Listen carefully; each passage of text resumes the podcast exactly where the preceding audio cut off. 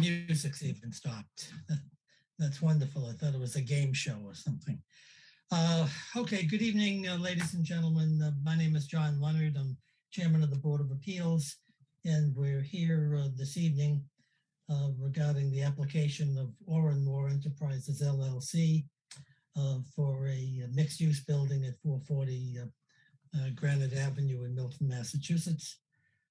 With me at tonight's hearing are board members uh, Jeffrey Mullen and board member Nick Gray.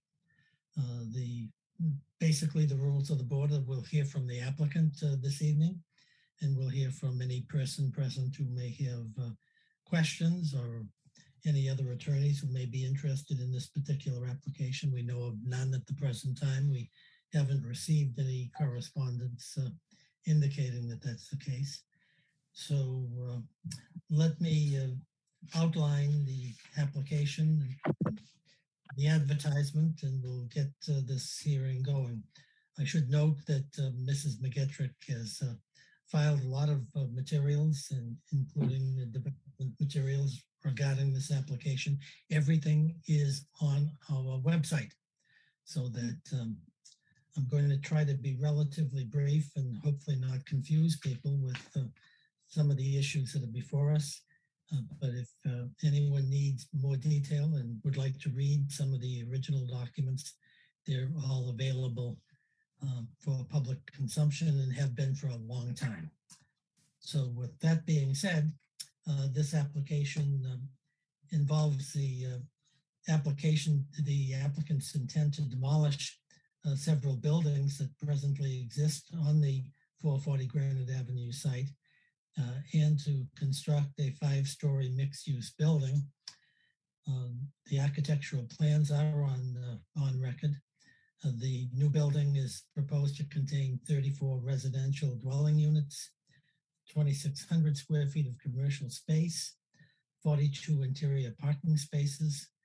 Uh, The property is uh, in a primarily in the business zoning district of the town of Milton, uh, with a small portion of the property being in the residency uh, district. Um, Mrs. McGetrick has indicated to us that the Historical Commission has made a determination that the existing buildings on site, which are to be demolished, are not historically significant. Uh, The applicant is seeking uh, basically nine variances here. Uh, I'm going to just outline them, but the technical uh, issues for each variance and the citation to various portions of the zoning bylaw are set forth in the application, which has been published here for three weeks and likewise appear on the website. The, the first application that's being sought is a use variance so as to allow a single mixed-use building with 34 residential condominium units and two commercial units on this property, which is in the business district. The applicant is also seeking a special permit in order to allow the building in the business district to be five stories high. The applicant is seeking a variance for the height of that building so as to allow the maximum height of the building to be 72 feet 17 inches. The uh, applicant is seeking a right setback variance oh, on the right side of the back of the building facing Mechanic Street to be a two for a, a two, two foot step setback rather than the six feet that are required. Uh, the applicant is seeking variances relating to parking so as to allow 34 condominium units uh, and the automated uh, parking uh, system, which will be, we're getting some chatter here. Do you know where that's coming from? Okay, it seems to have calmed down. Uh, Also a variance to allow uh, 38 of the indoor residential parking spaces uh, to require movement of another vehicle in order to exit the premises. A variance from the zoning bylaw to allow four on-site parking spaces for 2,600 square feet of commercial development in the building rather than the 17 which are required under the bylaw.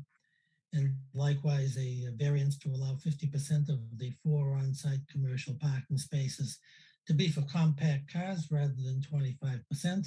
And lastly, a variance to allow vehicles to exit uh, from the four on-site commercial parking spaces uh, to a public, crossing a public sidewalk in order to exit the building.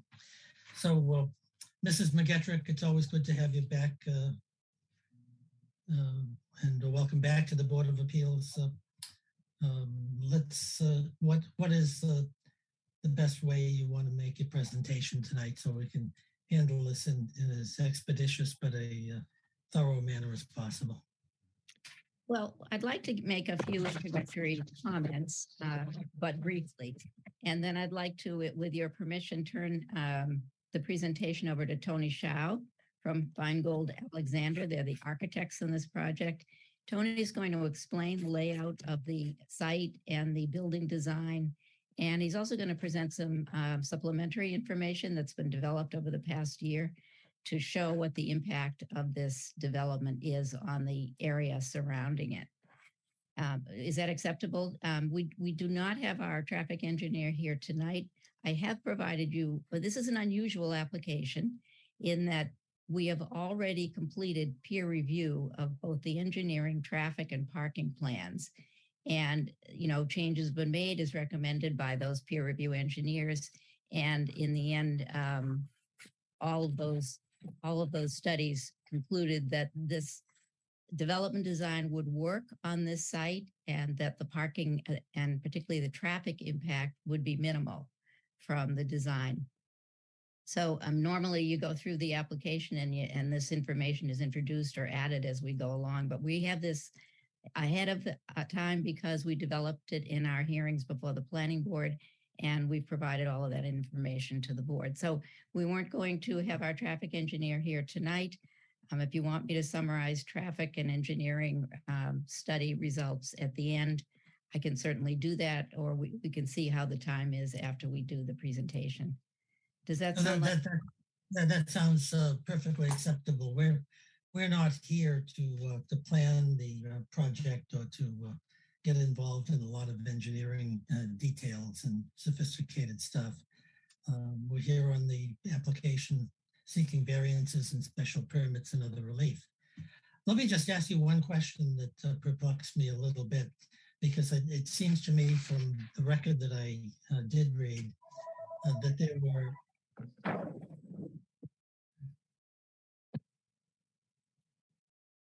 Are you Go ahead. okay? Yeah, That's not Joe. Joe's not calling you, is he? no. Okay, okay, that's fine. That's good. Um, y- you seem to have multiple hearings uh, before the planning board and a lot of give and take and reading the submissions that you've made. uh, You seem to have made a, uh, a a lot of uh, accommodations to the uh, request for the planning board and maybe other members of the pub- public. I, I haven't watched those planning board hearings and I don't intend to. But um, I, I guess my question is, I, I thought the record showed that um, uh, you, you withdrew your application before the planning board. Uh, In order to, in order to appear before the Board of Appeals because uh, you needed uh, variances and special permitting relief. Um, it- It's my recollection that on perhaps smaller projects, um, the planning board um, hearings were suspended and the applicant would then come before the Board of Appeals looking for uh, variances and other relief. And if they secured that relief, then they'd go back to the planning board uh, to, to finish up the plan and get it approved. Um, But is there any significance to the fact that your application before the planning board has been withdrawn? And so if we then give you the relief you're seeking here, uh, do you just go back to touch the bases before the planning board? Or is it going to be another 10 hearings before the planning board? Well, I hope it isn't another 10 hearings, but yes, um, that's how, one of the things I wanted to explain. So thank you for asking about that. Um, Okay. So we filed this application first. We filed it in March 2021. We filed the planning board site plan approval application in April. And the expectation was that things would proceed the way they have for other hearings of this type, where you have a parallel process. Perhaps you hold both hearings more or less at this, you know, along the same time frame. But the site plan application regulations require that if zoning relief is required for a project, that it be granted before the planning board will approve a site plan. So what happened here was we began our hearings and unfortunately, due to the press of uh, work for the, before the Board of Appeals, we were not able to schedule a hearing with you for a very extended time. And we did continue the hearings before the planning board for a long time, from about, you know, off, off and on from June till November 2021. Um, at that point, we had presented all of our testimony.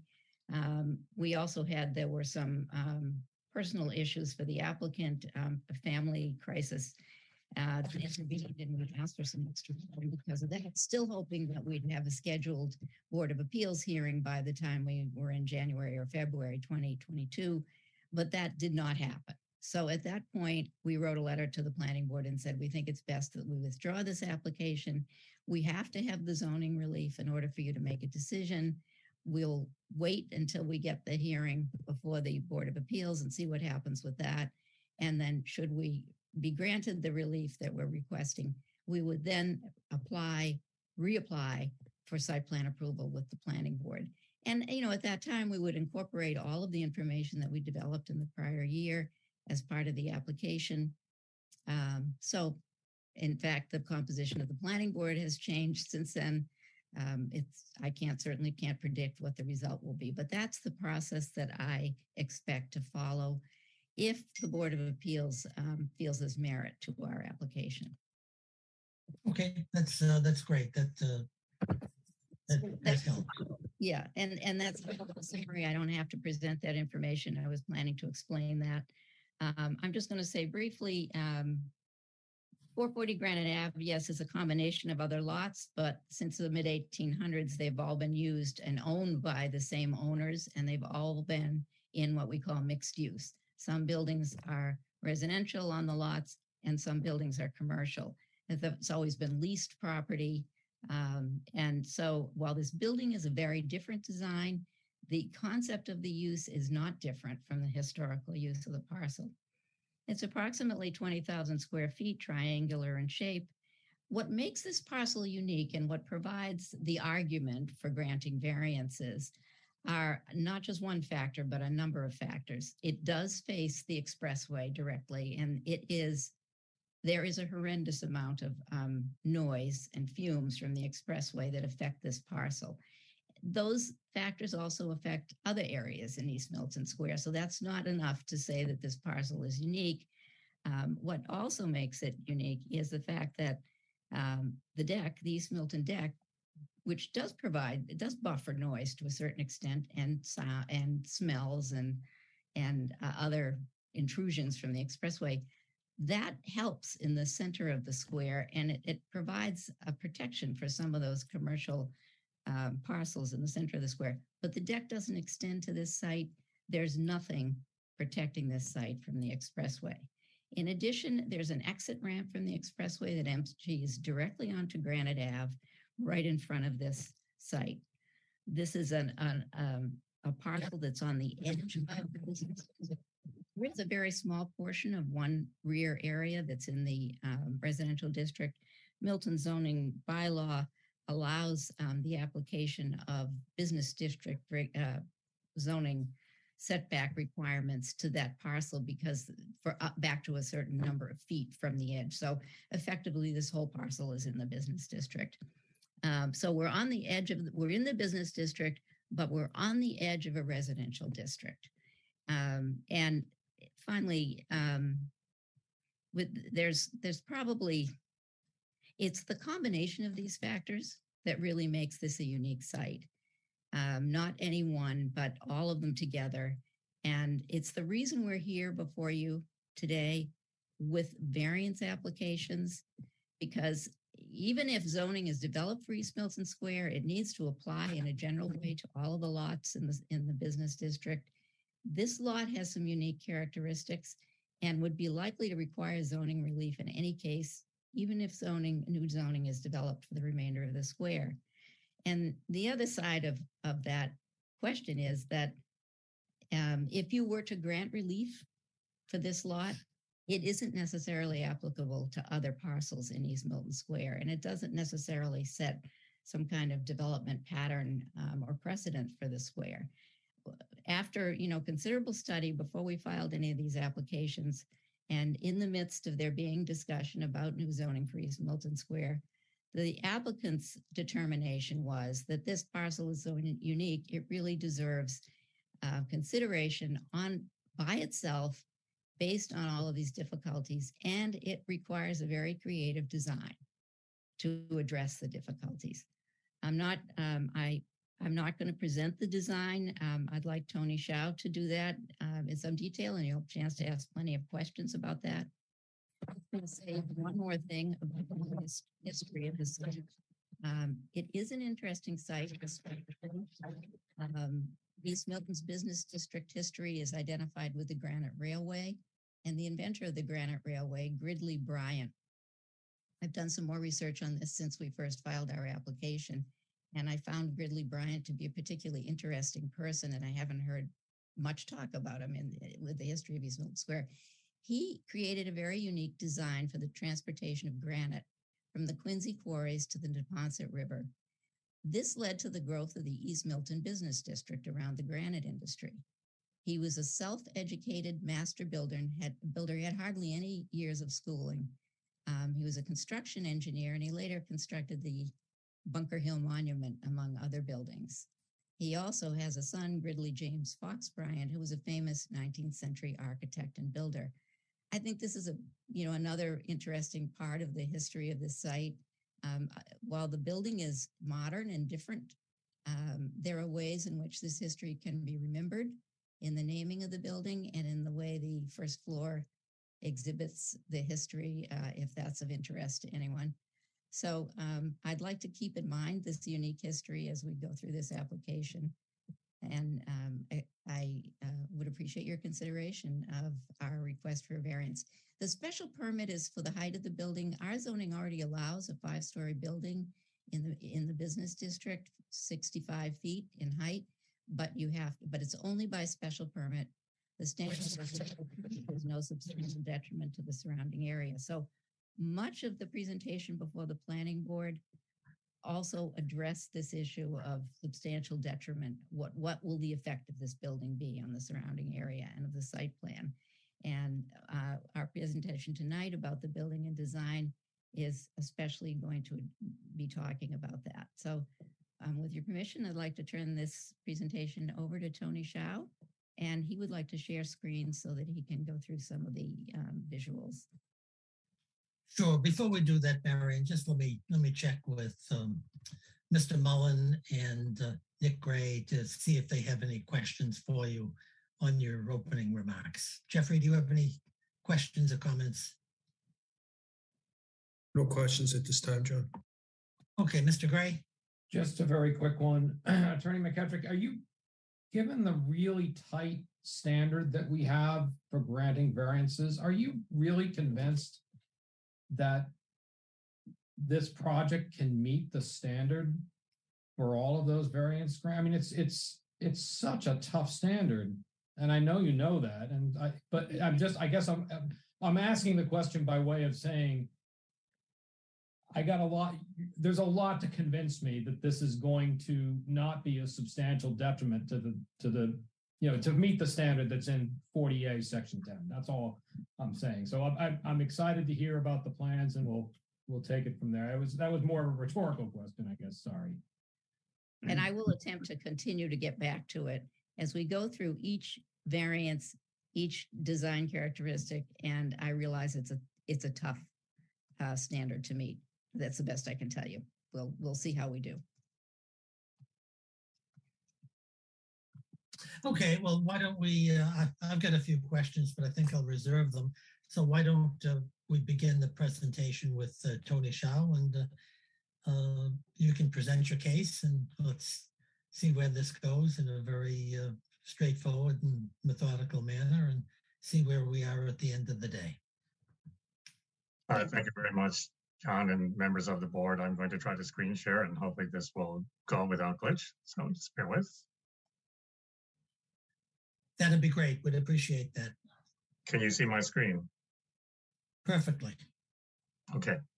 Uh, Thank you very much. My name is Tony Shaw. I'm a principal and director of design at Feingold Alexander Architects. We're based in Boston. I'm also joined here by my colleague Ellen Anceloni, also a principal in the firm. Um, Will also be available if there's other questions that- that might arise. And I'm just going to try to go through this project and step by step lead you to where we are and how we got here. So um, it starts here. I think initially the, the the overarching information, which I think is in the amount of data that Marion has provided to you, but I'm just going to try to encapsulate the key things about this project, which is encompassed here, and we can always come back to this. So the program for this project is as follows. The parcel is 20,212 square feet, and the total residential retail support development is just under 60,000 square feet, as you can see here. We have a parking area of 9,260 square feet and a total gross area, including the basement portion, of 68,931 square feet. The height of the project as proposed is 64 feet 2 inches, but we'll get into more details about that. And as I said, the total project mix is a combination of retail and residential, um, and with a basic residential on the upper floors, consisting of 31 two-bedroom units, 30, yeah, 31 two-bedroom units, three one-bedroom units, a total number of 34 units, which also includes four affordable units within the development. And the total, total square footage of the ground floor retail is 2665 square feet. So these are the kind of the big picture issues on the on the quantities. With related to the parking, um, uh, which has been updated as of December, within the interior part of the building itself, we have this 38 stacker parking, which is dedicated to the residential spaces. Two garage visitor parking spots, also available 24 7 two handicap accessible parking spaces, therefore totaling 42 total interior parking spaces dedicated for the use of the residents and visitors.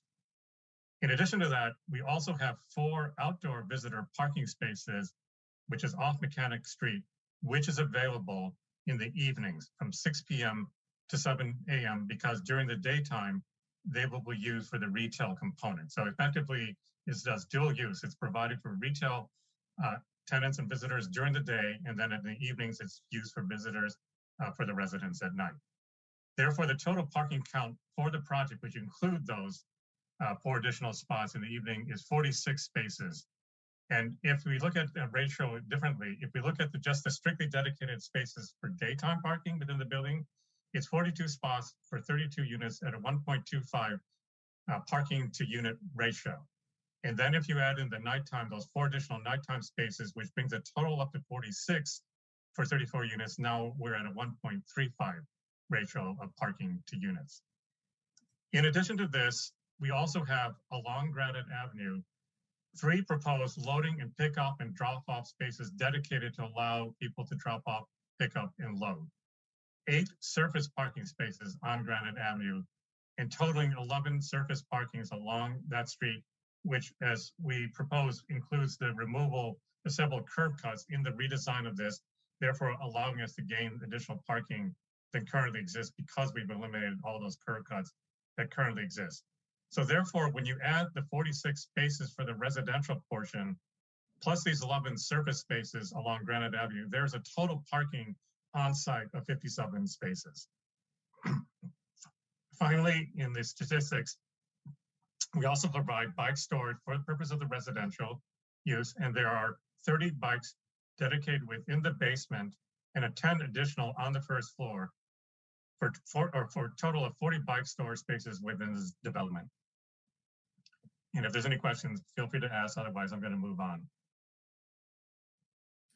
Why don't, why don't you continue with your presentation? we'll- I'm sorry, John. Can I just, can I just ask a question? Of course you can. Mr. Mullins. On what, how is it that you're counting spaces on the public way as spaces on the site? That total parking count is simply the total number of spaces across the entire site, but those dedicated to the residential portion itself is 42 within the building, four uh, surface spaces after hours in the back, and I will show that in the floor plan. So there's 46 total spaces available, in other words, for the residential use uh, in the evening hours. And then there are just 11 additional spaces on Granite Avenue, which is, is primarily dedicated for the retail components and also visitors, but mostly How- probably for that. I, I don't understand that. Uh, How can that be? Has the town said that? Eh, Let me, I, I think I should interrupt here and say, these are public parking spaces on Granite Ave. What, what we have been able to do here is eliminate three, actually, it's four curb cuts on Granite Ave, which allows more public parking spaces to be created on Granite Avenue. All of the um, loading zone uh, spaces that are shown on this plan are subject to approval by the town. And because this is a public parking space loading zone area, the town would have to approve it.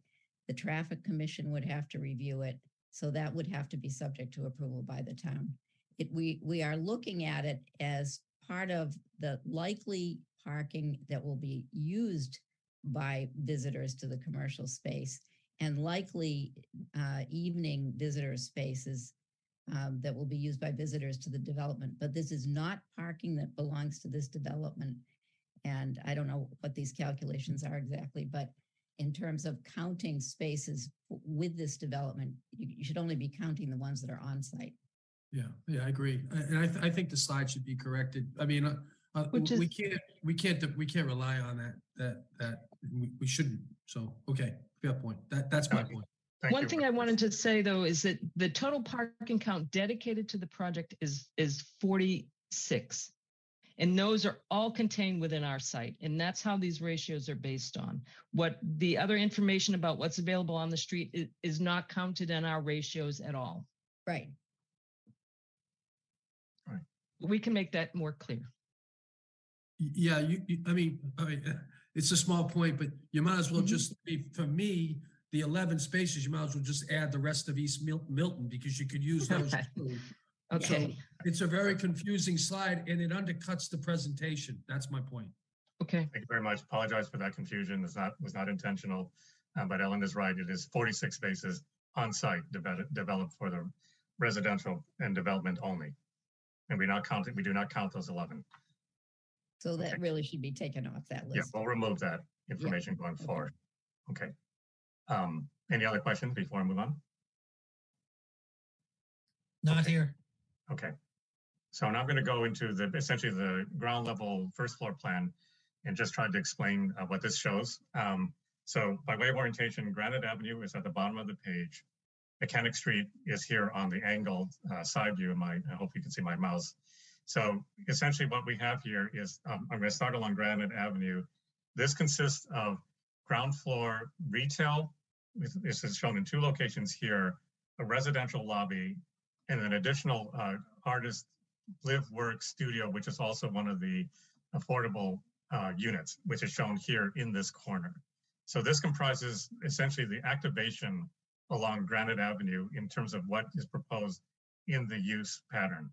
Behind this area here along Granite Avenue, this is where the parking um, system occurs. It is accessed off Mechanic Street, which is shown here, comes in this way, and then basically uh, people who live in the building can go into the stacker parking system here. The total of 38 parking spaces. And then on the surface, there are, there are four additional spaces shown here, two of which are handicap and two which are also visitors. So therefore, that is the total of 42 parking spaces contained within the building itself. Uh, as we proceed further along Mechanic Street here, there's also additional surface parking spaces shown back here in the corner. These are four spaces for visitor use.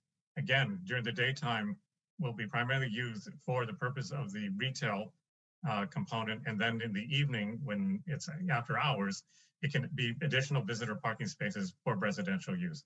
Hence, that brings up the total from 42 plus these four to 46.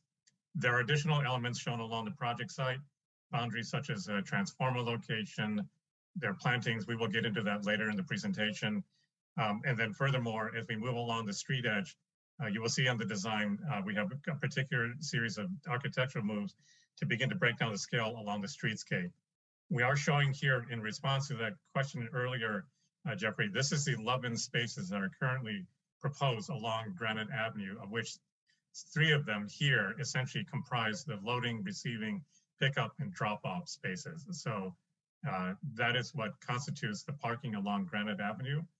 Um, and then with the other things that I'm going to simply point out here, with respect to the distance that the project occupies on the ground floor, is that the along Granite Avenue, the essential retail components and the portable uh, artist live works um, studio is set back approximately 13 feet from the edge of the curb to basically the, the plane of the facade, which occurs right along here. And then furthermore, as we turn the corner along Mechanic Street, essentially this component is 10 feet back from the street uh, uh, curb cut as shown in this dimension here. Uh, the transformer area shows a sidewalk of six feet uh, in terms of its overall dimension. And then all, all we have along here, along the side street, which abuts the adjacent parcel, there is a, a six foot um, width zone here, and then part of, part of it contains sidewalk to access support spaces for the purpose of the building, and the rest of this would be landscape along this edge within the property. Uh, there are proposed a series of plantings and treescapes and other things, which is you know more deta detailed in the project submission. But this is essentially the the key parts about the ground floor plan. There are other areas that re revolve around trash and recycling, um, some support and storage areas, and so on and so forth. And within the residential lobby, we have a, a major entrance to the residential with package and, and mail rooms, and then the elevators, which lead up into the residential units themselves. And then finally over here in this corner, this is where we allocate 10 of the parking spaces at this essentially first floor level. And then you'll see in a little bit later, 30 additional spaces uh, in the basement level below this. So this comprises the, the big um, overview of the ground floor plan. Are there any questions about this before I move on? Yes. Um, is, uh, is the black dash line, is that the property line? That is the property line. Yes. What's the distance between the property line and the facade of the building? And uh, that's part of the question. What's the width of the actual public way, the sidewalk, back a curb to the property line? And then is the balance of that 13 feet, is that going to look and feel like a sidewalk? And is that what's, is that what's proposed or will it be a fence along the property line? Yeah, um, you know, the, the whole thing along the property line here, this is all going to be perceived as a sidewalk and its overarching width. Um, we also proposing to do right at the edge of the um, part of the sidewalk and along the street is proposed as a, a brick paver strip. Uh, this is not unlike uh, some of the things that occur in the in the business district in order to dress up this particular sidewalk. Um, everything here, of course, will be completely new um, in terms of the uh, sidewalk treatment. Um, with respect to your question about how far back is this edge set from the property line, um, I don't remember the exact number. I don't, Ellen, do we recall this? I think it's on the order of six feet. It's approximately six feet basically from the property Yes. line to this facade here. Mhm. Uh, and then we're, what we're asking for the relief that Marion referred to later in her opening remarks is that um, on the upper part of the building, uh, above this ground floor plan, this dash line, which I'm just highlighting right here, which is kind of in between the property line and the building facade, this is the extent of how the building kind of cantilevers slightly above the ground floor plan, which you will see in the renderings to follow. Um, and here's where we're uh, requesting some relief on that because we are uh, not, not we're, we're less than the six feet requirement away from the property line because we're pushing forward the upper floor plans to come closer to the property line. And, and that is one of the things we're going to show you um, momentarily in the facades and perspective views, if that helps. Thank you. Okay, so there are 34 units in this building, if I wrote it down correctly. That's correct. Where, where is an 18-wheel uh, truck going to park or moving, moving people in and out of this place? The proposal is that it's going to park in the loading zone. And where is that on this You know map? that's subject to the town's approval, whether it- that's in front on Granite Ave where those dashed lines are. These three, these three s- zones. That's why here. three spaces are designated here. What's so the that length of that three space um, spot? How long is I- that? I believe on the typical space, it's, I believe it's on the order of 20 feet wide. It's a standard dimension for parking parallel parking situations. So I, I don't have, I can get you the exact numbers later, but I think on the order, it's close to 60 feet from here to here. So given the extreme traffic that occurs on Granite Avenue, which is um, horrific, is is it is it even plausible that an 18 wheel truck can make a delivery in those three spaces and unload without causing mayhem in in Granite Avenue? I, I, I'm looking at the site plan thinking, how are people going to get in, get their stuff in and out of this project, Mhm. right? In and out of this building. Marion, can I just comment on that? So we work, we worked with our traffic engineer to figure out where the best location is to do that. I mean, I live in Milton, so I understand the horrific traffic. Um, so the thought is that this being the being the three spaces, um, they will be able to to pull right in. There will be no cars parked in front. Tony, could you point to the corner of mechanics? And so it, there's clear way to pull in and pull out of this area. And as Marion mentioned, we have not, you know, vetted this totally with the town, but we do know that, you know, loading is an issue. Uh, and we've addressed, we feel as though we've addressed it here. Okay, because I'm having a real hard time believing that it's addressed in this project. so Okay. For the rest of your proposal, and maybe, maybe it'll become clearer. Okay. Tony, do you want to continue with your presentation? Sure. I'd be glad to. Okay. Um, Sure. this next plan is essentially the same plan. The only thing we're just simply showing here is how the actual, you know, visitor parking is shown. And then this is just, this was all done and vetted through uh, traffic analysis and parking analysis of how actually vehicles pull in and out of the parking spaces. That was a question that was raised uh, since we're proposing a stacker parking system. Uh, and again, it has been reviewed um, and this has been determined in terms of how it actually works. So uh, this information has really been carefully thought through. We've been working with the with the parking consultants, parking experts, transit experts, and all these things has been vetted through as to actually how the system works.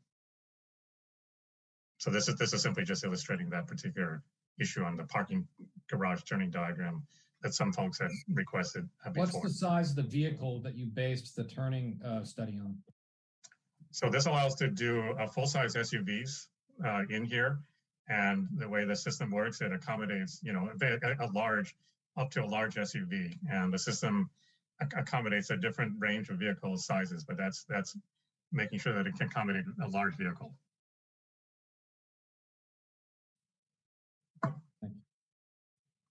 Okay. So on the parking situation, this is the lower level here. Um, this is shown in the basement area underneath. So these these are the stacker parking spaces which are shown in this location. And then uh, the area that is dedicated to additional storage for the residential uh, units, which are shown as 33 storage units, and then additional 30 parking, uh, excuse me, bike storage spaces, which is developed here.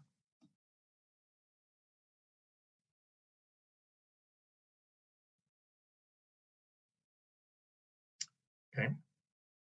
Uh, then when we come up to the second floor plan, uh, this is uh, showing the development of where the start of the residential unit begins above the ground floor retail. Um, again, it's uh, shown here is one one bedroom unit, eight two bedroom units. Again, uh, the unit that's circled in the red is identified as one of the affordable units. Um, essentially, this shows the overarching sense of the, the the key thing about the project design also is that we mass the the bulk of the mass towards Granite Avenue, therefore allowing us to step down the scale of the massing as it moves towards the rear along Mechanic Street and towards the residential portion. So this back portion here um, is essentially a second floor private terraces which come off of these units here, and then th- this essentially is a two-story component. Then here, this comes down to one-story component, which is the green roof above the rear parking and uh, surface areas uh, below. So this is en- enabling us to scale back the overall massing along granite to scale lower and lower as we get towards the rear. The overarching width along Granite Avenue is just 66 feet from here to here. And then the, the zone that is the second uh, floor private terraces off of the rear is just a little over 16 and a half feet. And then the remaining portion, which is this kind of trapezoid or triangular area left, is just a little over 44 feet in this portion back here.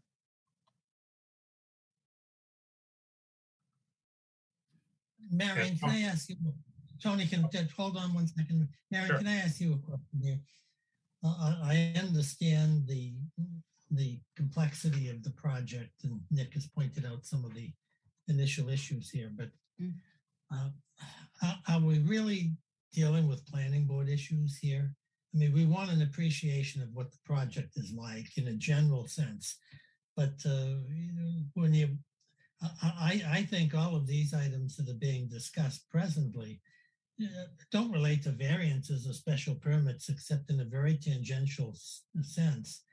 Uh, we're kind of looking at the big picture here, and yet uh, the presentation is going into the minutiae and the details that, uh, uh, frankly, I don't think are before us. And I, I, you can certainly present any presentation you want. I'm not going to stop you, but it, it just it seems to me that um, we're we're doing planning board stuff here, and that's not our job.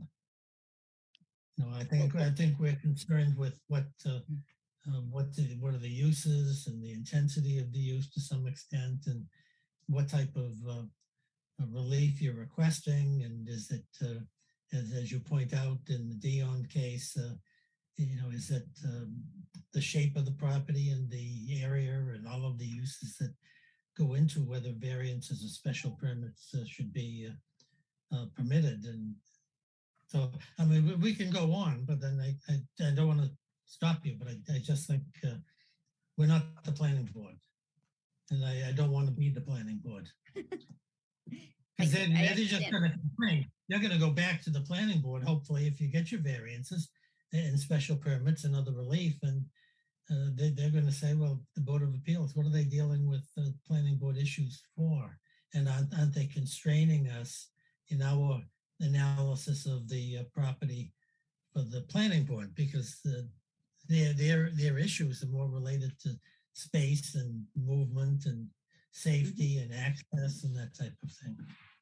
And you, you, you and that's out. exactly correct. And, and because we have been before the planning board, we have, for example, discussed the loading zone in front of the building, um, whether that's better uh, in this case than anything else that could be proposed because it keeps trucks and loading off Mechanic Street and the residential area. Um, let me just say this. Um, there are a number of features of the architecture and the site plan that directly address the question of impact on the surrounding neighborhood. We're not planning to spend hours tonight making this presentation.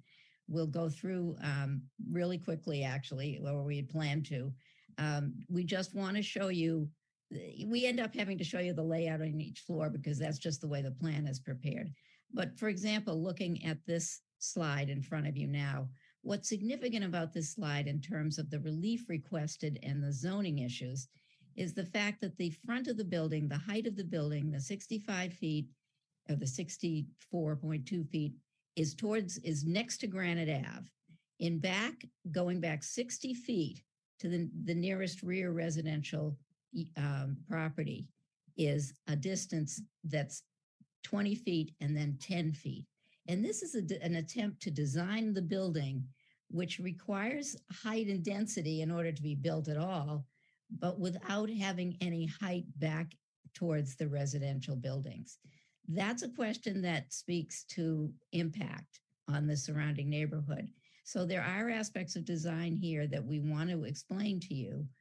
Um, I, I get what you're saying, and we're, we're going to try not to, where this is nowhere near the level of detail So, in some cases. I, I would propose this, Marion. I think what we're going to do, and I appreciate very much, John, that we need to be relevant to what your your particular board is purviewing. So I'm going to very quickly go through this and not get Okay. into the details. I think when we get to the renderings, that is particularly more relevant, I think, to your to your concerns that you're raising. So thank you very much. We'll focus this. So I'm just going to pass through this rapidly. We have additional residential units on level three, level four, and level five, the only thing I'm just going to simply point out is on level five, the top level, we are setting back this top floor, an additional six feet on the perimeter, which is shown in the outline here.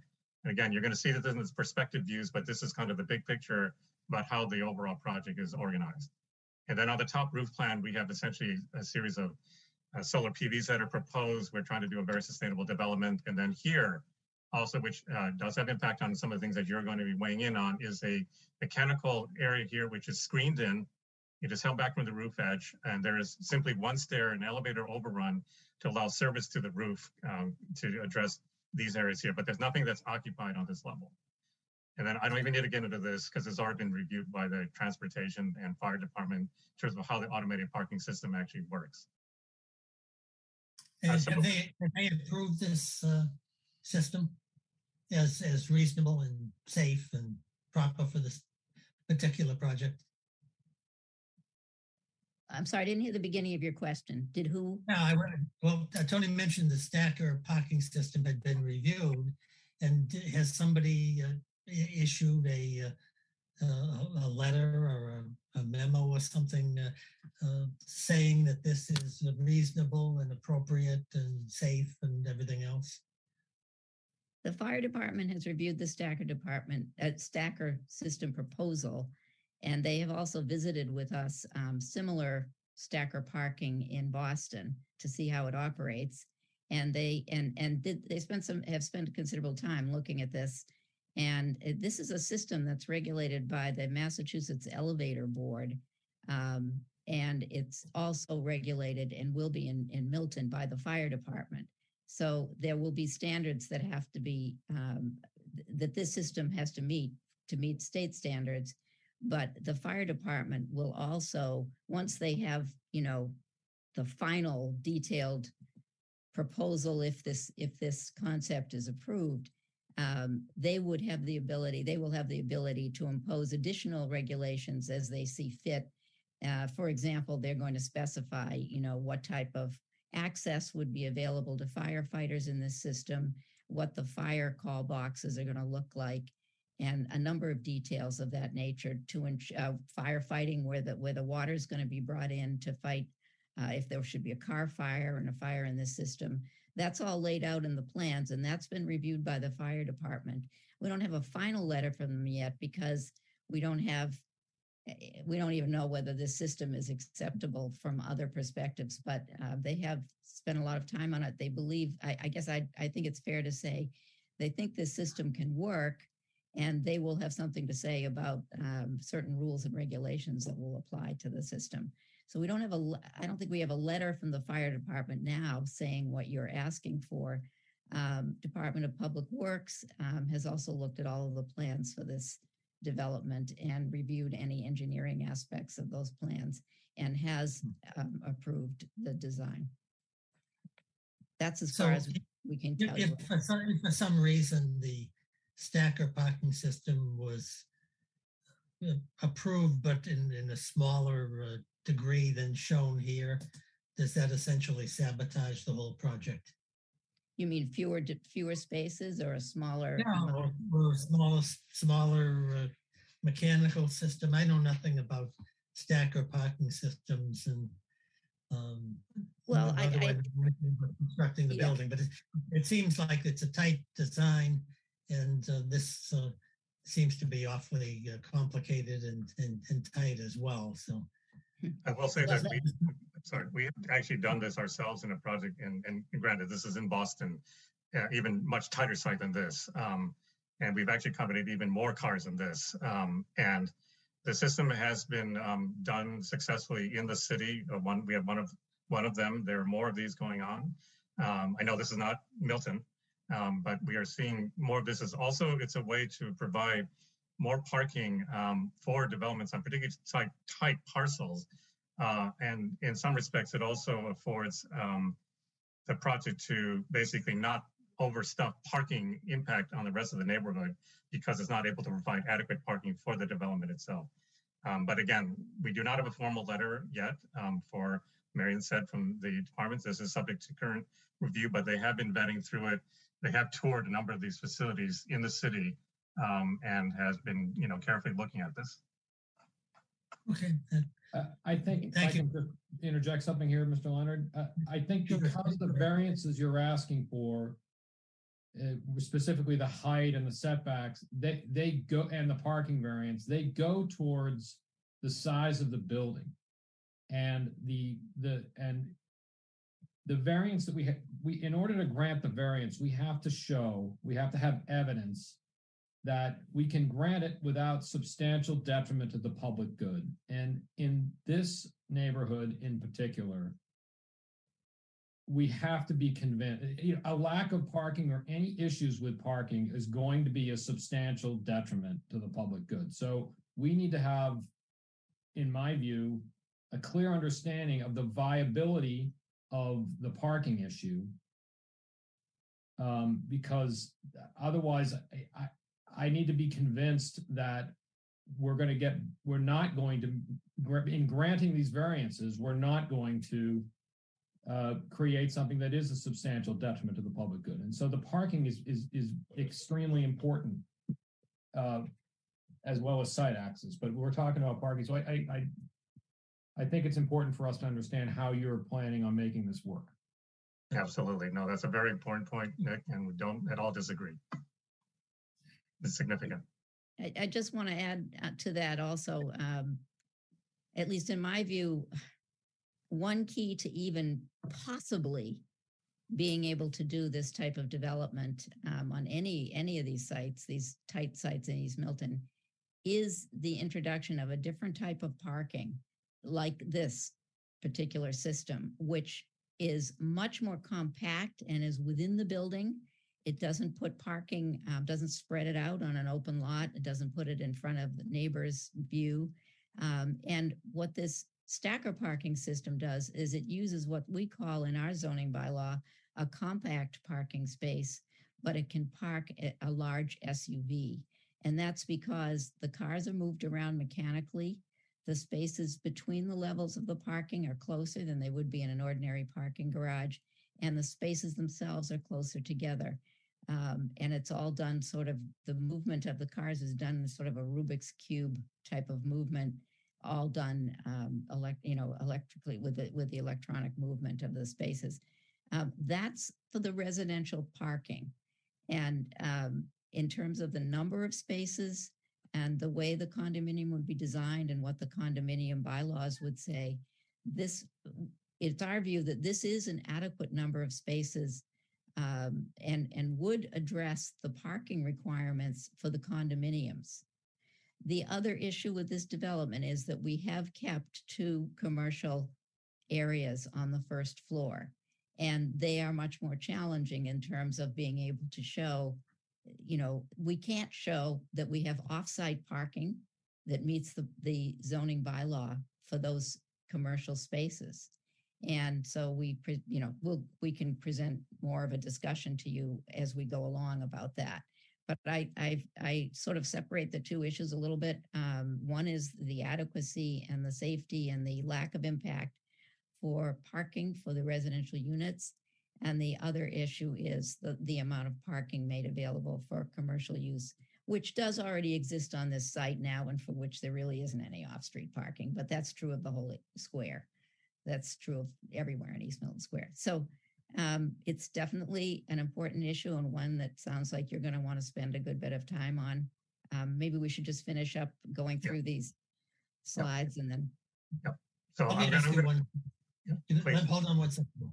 Let me, uh, let me ask you one more question, uh, uh, Marion, because I, I really tend to think this is more of a planning board issue, but I do understand that there's elements that relate to uh, the, the the standards for variances. Uh, My, my question is this. Uh, Generally speaking, was this stacker uh, parking system as, as shown on these plans, was it well received by the planning board? it, my recollection is that the stacker parking was not particularly, and maybe someone could correct me on this. We certainly had lots that we discussed before the planning board and with the public, but it wasn't the stacker parking system per se that seemed to be an issue. Um, and in fact, I'm not sure. I think I think height and density of the building probably height in particular was a topic that came up over and over again with the neighbors. Um, and you know, as I as I said, we've tried to design a building that places the height away from neighbors and and against the expressway, which is an ex, which needs blocking. Basically, it's so noisy and and and so difficult um, that th- that's the reason this whole site is being designed the way it is.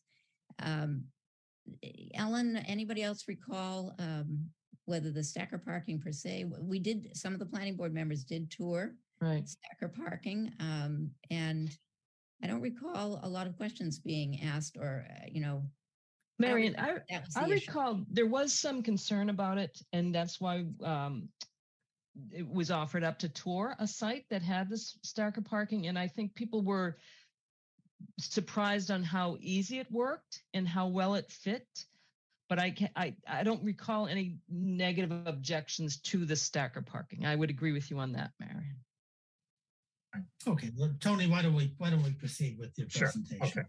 Uh, I'm gonna, I'm gonna go through these quickly because I think that, again, the perspectives are probably gonna be the much more things of import to you. Uh, the only thing I just simply pointing out on this bottom elevation here, which is shown along Granite Avenue, what this is simply illustrating is that the ground floor is retail, and then from this level up, this is the residential component, with the top floor being set back here, um, particularly towards the rear portion and along Mechanic Street. And then here you can see the uh, mechanical screen that I described previously in the plan. The overall height the 64 feet, two inches is basically from here to here.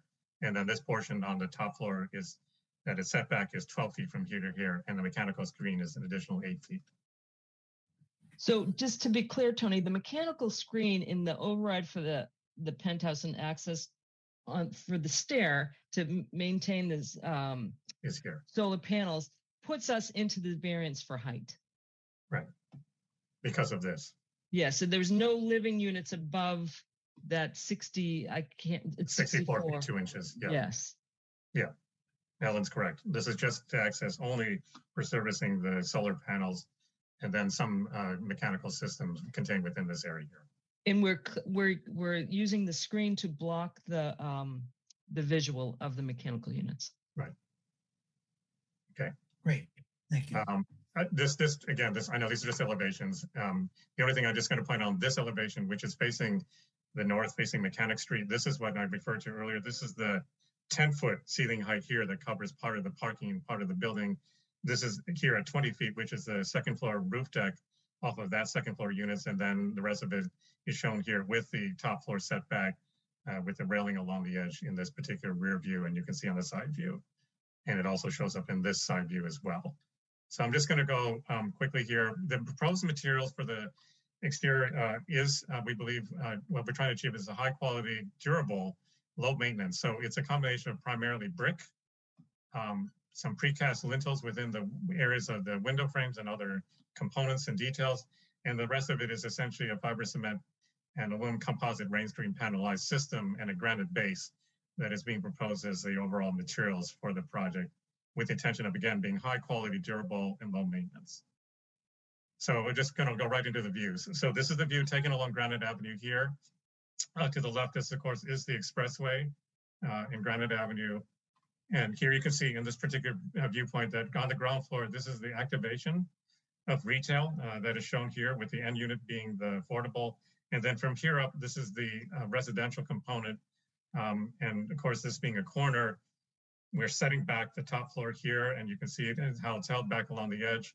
This particular facade is proposed as largely brick along here, facing towards granite, and then it turns to the rain screen panelized system as it turns the corner and the edge.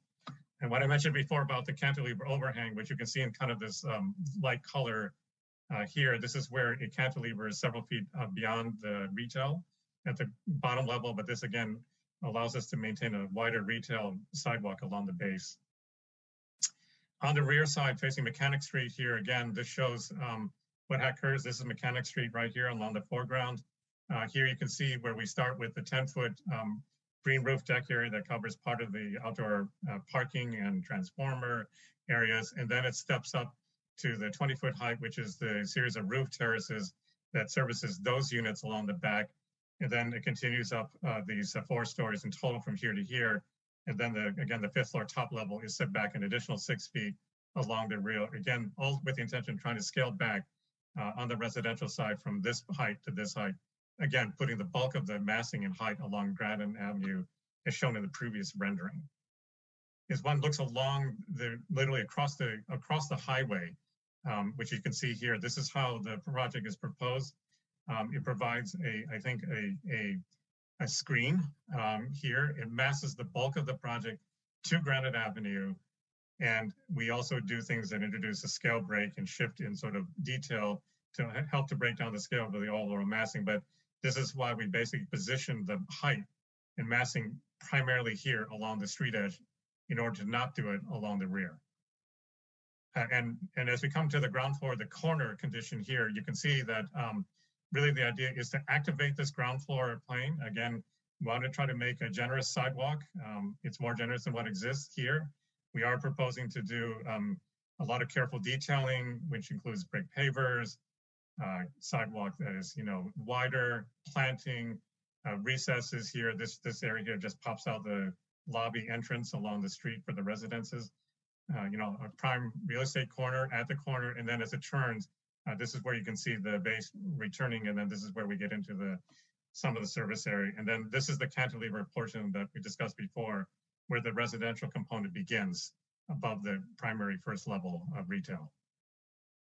Uh, this was just a, a- a looser sketch. This is just zeroing a little bit closer towards the uh, actual residential entry here. And again, we're notching in the corners here to also break the scale along the streets, providing additional opportunities for planting and to prov- provide ways to create some relief and scale uh, for those who pedestrians walking along the street edge. Uh, other things that I think are important just simply to note is that we are proposing a series of planting along the um, edge. This is at the backside again. This is where we have that lower parking area that's covered.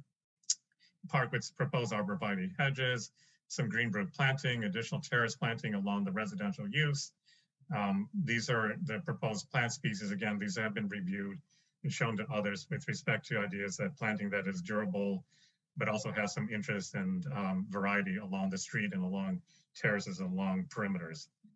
Um, I'm not even getting into this. We had done a series of light uh, reflected ceiling plans, but the takeaway from all of this is that we essentially are minimizing light pollution, night sky effect, basically containing the lighting within the project itself so we do not have light spillover effect to the surrounding neighbors in order to not have visual impact and light pollution. So these are simply calculation things that have been done and analyzed from a photometric standpoint um, for the project itself. Um, and I, again, I'm not going to get into these catalog cuts here. That's not relevant to you.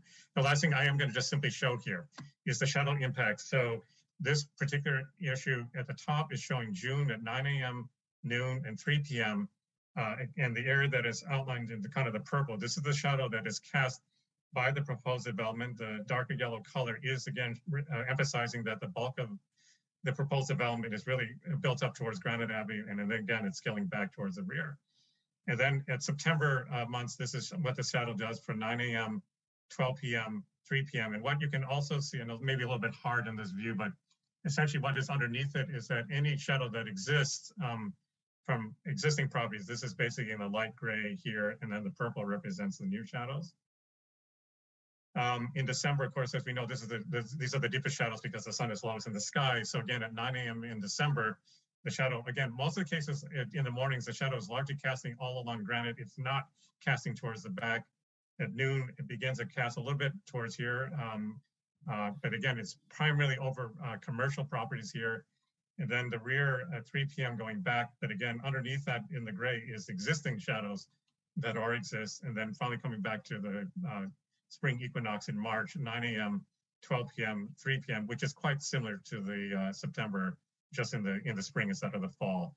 And this last shadow study comparison, I'm just going to illustrate here. This is an analysis that was asked for of the existing shadows that are cast by the buildings that occur along Granite Avenue. In this case, which is colored in purple. Um, and then we were asked to compare a four-story and five-story configuration. So four-story configuration here in this front mass is showing the additional shadows that is cast in this kind of blue-green color here against what already exists. And then if you look one step further, when we go to five stories, the red just shows um, it's actually just a little bit more shadow that's cast here in comparison to the four story version. And then again, this is all taken at December, so we're choosing where the deepest shadows occur in this analysis. Again, this is the existing shadows cast by the existing properties on site.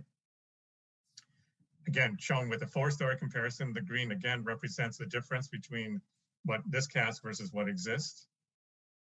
And then the, the difference again in red is how much additional shadows cast if you go to five stories versus four, again, which is a modest increase. And then again, um, probably the worst case, this is of course the shadow studies at 3 p.m. in the afternoon on December, showing the existing shadows cast in purple, the proposed uh, development of four stories with the newer shadows cast in the blue against existing, And again, uh, finally, and the shadow studies that uh, with a five-story component, with the red just outlining where additional shadows cast beyond the four-story height.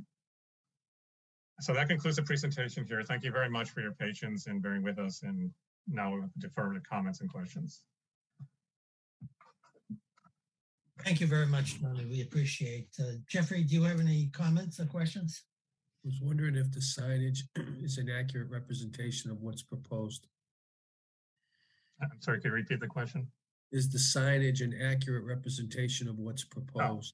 Uh, no, this is this is this is simply um, placeholder. But I think what we would do is to con- control. We want to control the signage on the development, but at the moment we are showing two retail um, uh, components. But of course, ultimately, who goes into these businesses uh, will have impact on what the signage is.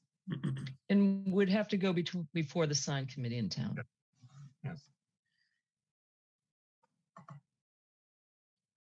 Nick, uh, how about you? Do you have any questions? Uh, nothing at the moment further to what I've already said. Thanks. Okay, I, I don't have any further uh, questions at the present time. So, uh, Marion, where do we go from here?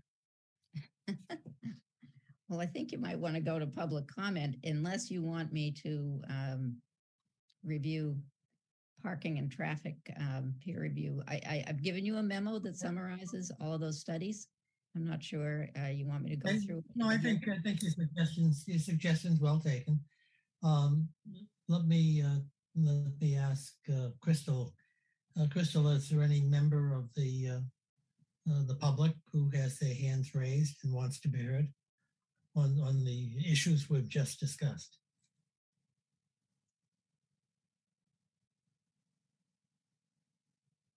Hello. I see two hands raised, John. I'm not that I can control it. Yes, hold on. I'm just promoting them over right now.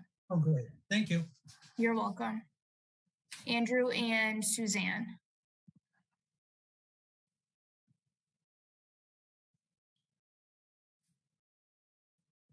Mr. D'Amato.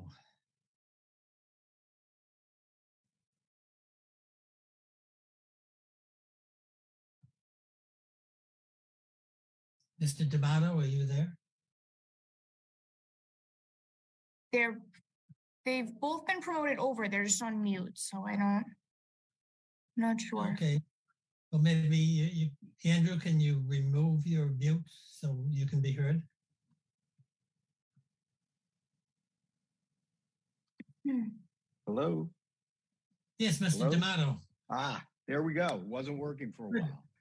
Good. Welcome uh, to the welcome The joys the of uh, the joys of Zoom. I can't wait until we uh, can get back live on these meetings. Believe me. Um, Andrew Why- why don't you- I'm- Yep. Sure. What's your Andrew address? D'Amato, uh, 26 Pear Street, Precinct 7, uh, town meeting member, board of the East Milton Neighborhood Association. Um, so, wow. Uh, we've been through not 10, but 14 uh, planning board meetings with this project. Uh, the neighbors have been really involved. And um, to be honest with you, I think the um, they withdrew from the planning board because of probably unfavorable recommendations coming their way.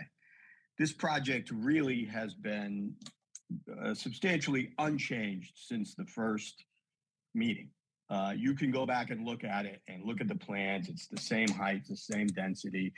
Uh, and some of the small changes that were made weren't really well received from everyone. And, and that's, uh, you know, I know that's ambiguous to say not received by anyone, but uh, some people didn't like the fact that the art studio uh, space was taking an amenity or a possible amenity from the neighborhood, and they were really sort of worried about the hours in which an artist might be uh, be working.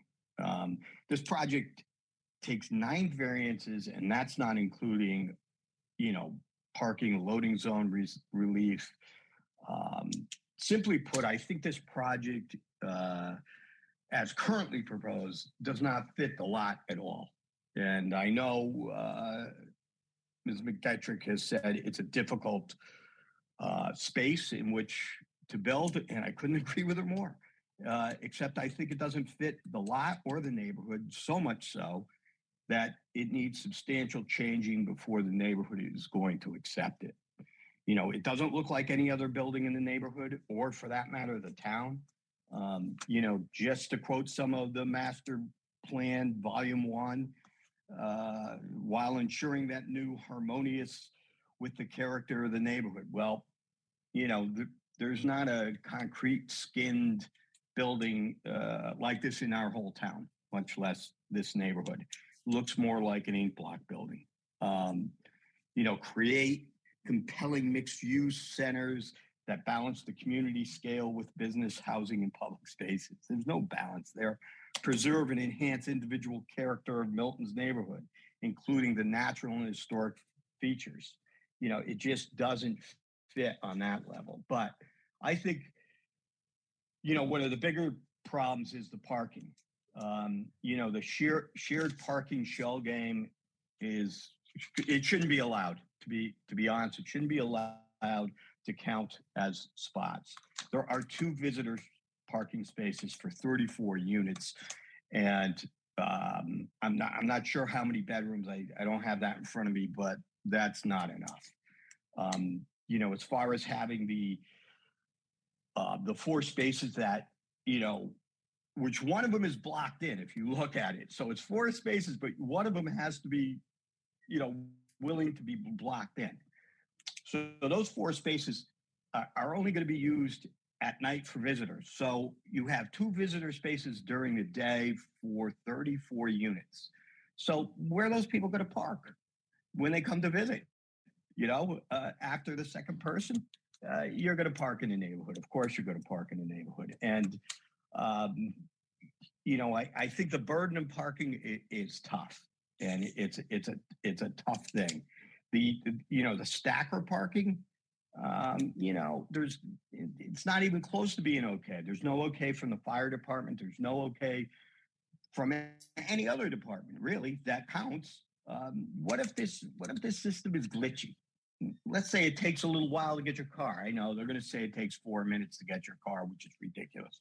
So if it's glitchy, eh, as a resident, yeah, I'm going to say, you know what, I, I got to go to the store now, and then, you know, in a couple hours, have to go somewhere else.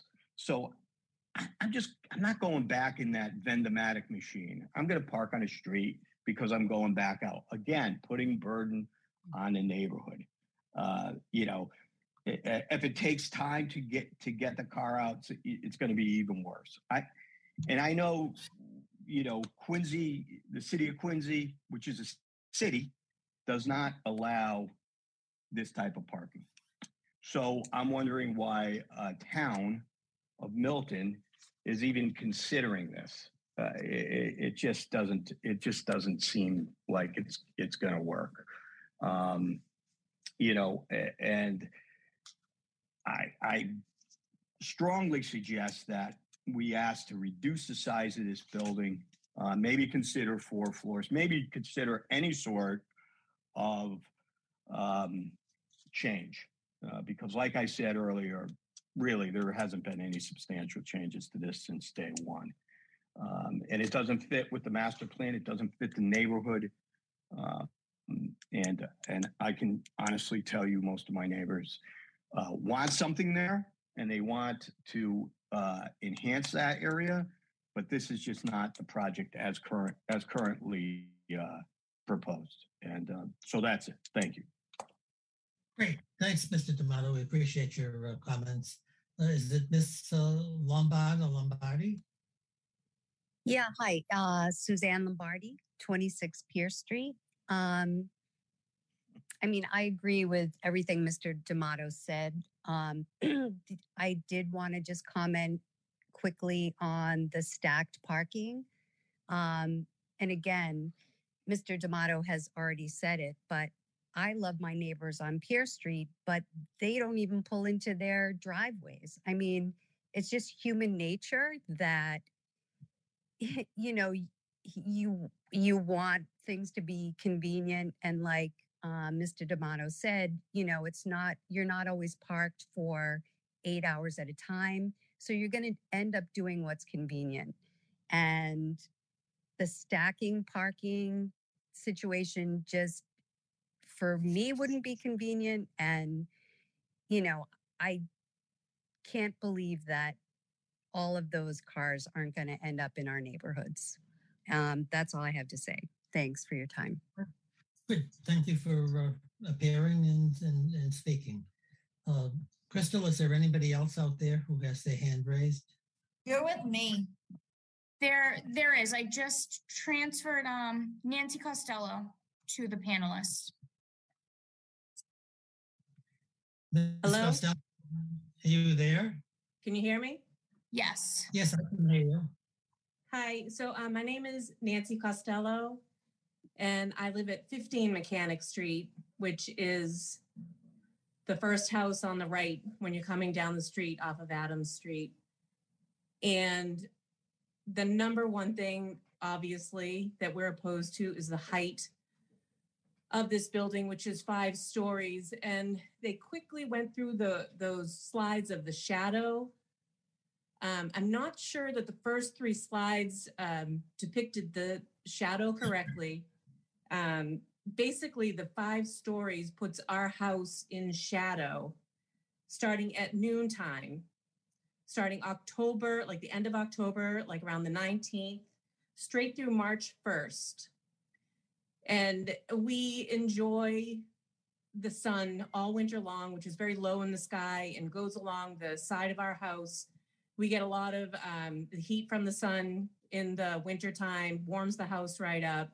And basically, the five stories is going to throw our house into shadow um, for like the coldest months of the year, and let alone the the sheer height just looming over our backyard with their uh, proposed balconies off that side of the building that's uh, facing Citizens Bank parking lot. So I don't know if those those first few slides of the shadow study, I'm not sure that they're in the right direction. I know there was an issue before where they had the sun coming up in the wrong direction uh, with the planning board. We've corrected the slides. Just FYI. Those we first did. ones with the purple are, are correct? Yes, Mrs. Costello, we did. Um, and I- I don't know if we show them again. I don't know what's appropriate, but we did. We we Yeah. did change it. So that that's my obviously my biggest complaint. The building's going to throw me into darkness for a good part of the year. Oh, great. Uh, thank, thank you for your, uh, your comments and for attending. Uh, Thank you. Crystal, is there anybody else out there who wants to be heard on, on the Yes, I'm present gonna- state? I'm going to promote um, Andrew Backover and Lori Connolly. You said Laurie Connolly? Yes. Okay. Ms. Connolly, are you there?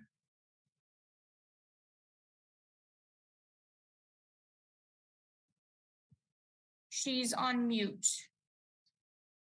Sorry, I wasn't sure if Mr. D'Amato was going next. Um, I would just, oh, Lori Connolly, Century Lane. So I'm on the other side of the expressway, but I'm in the square very frequently. Um, I'm also a town meeting member, if I'm supposed to say that. Um, I just want to, I just want to say, I think the building is enormous. I think getting off of the expressway right there is challenging. I think parking, as everyone has said, is an issue.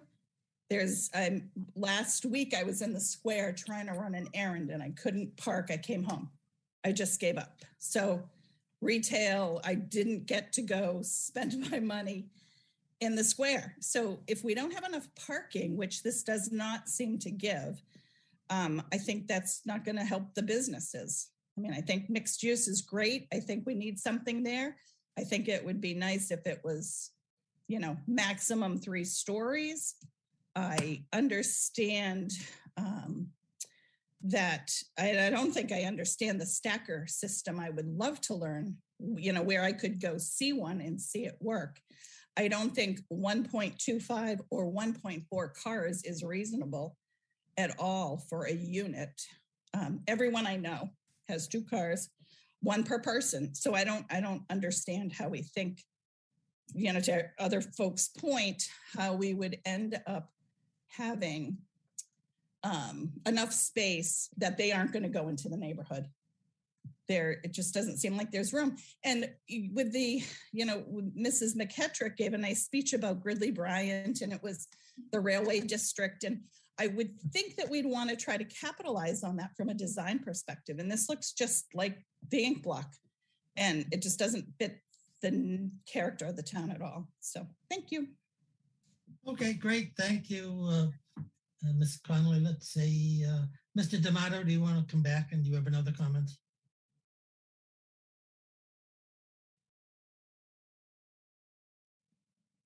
Hello?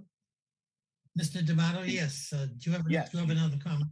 Yeah, eh, no, I actually had a, I had a question and, and, um, or a couple of questions and it, it it revolves around the commercial, um, aspect.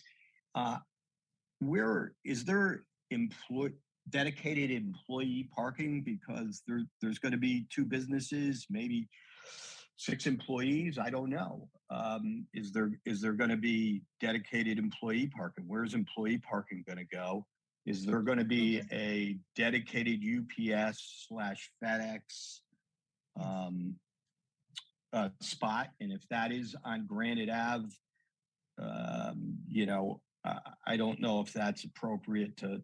I, I I think that should be off Granite Ave and not take away from the existing parking that's there. And um, and then on you know, is there going to be delivery vans? I know there there's uh, the slide that's up now has a florist and I uh, there, and if a flo- florist shop should enter that space, you know, florist shops have numerous delivery vans, and and, and how's that going to be? How's that going to work? And uh, also on the stacked parking, to be an attendant to that, or is this self-serve?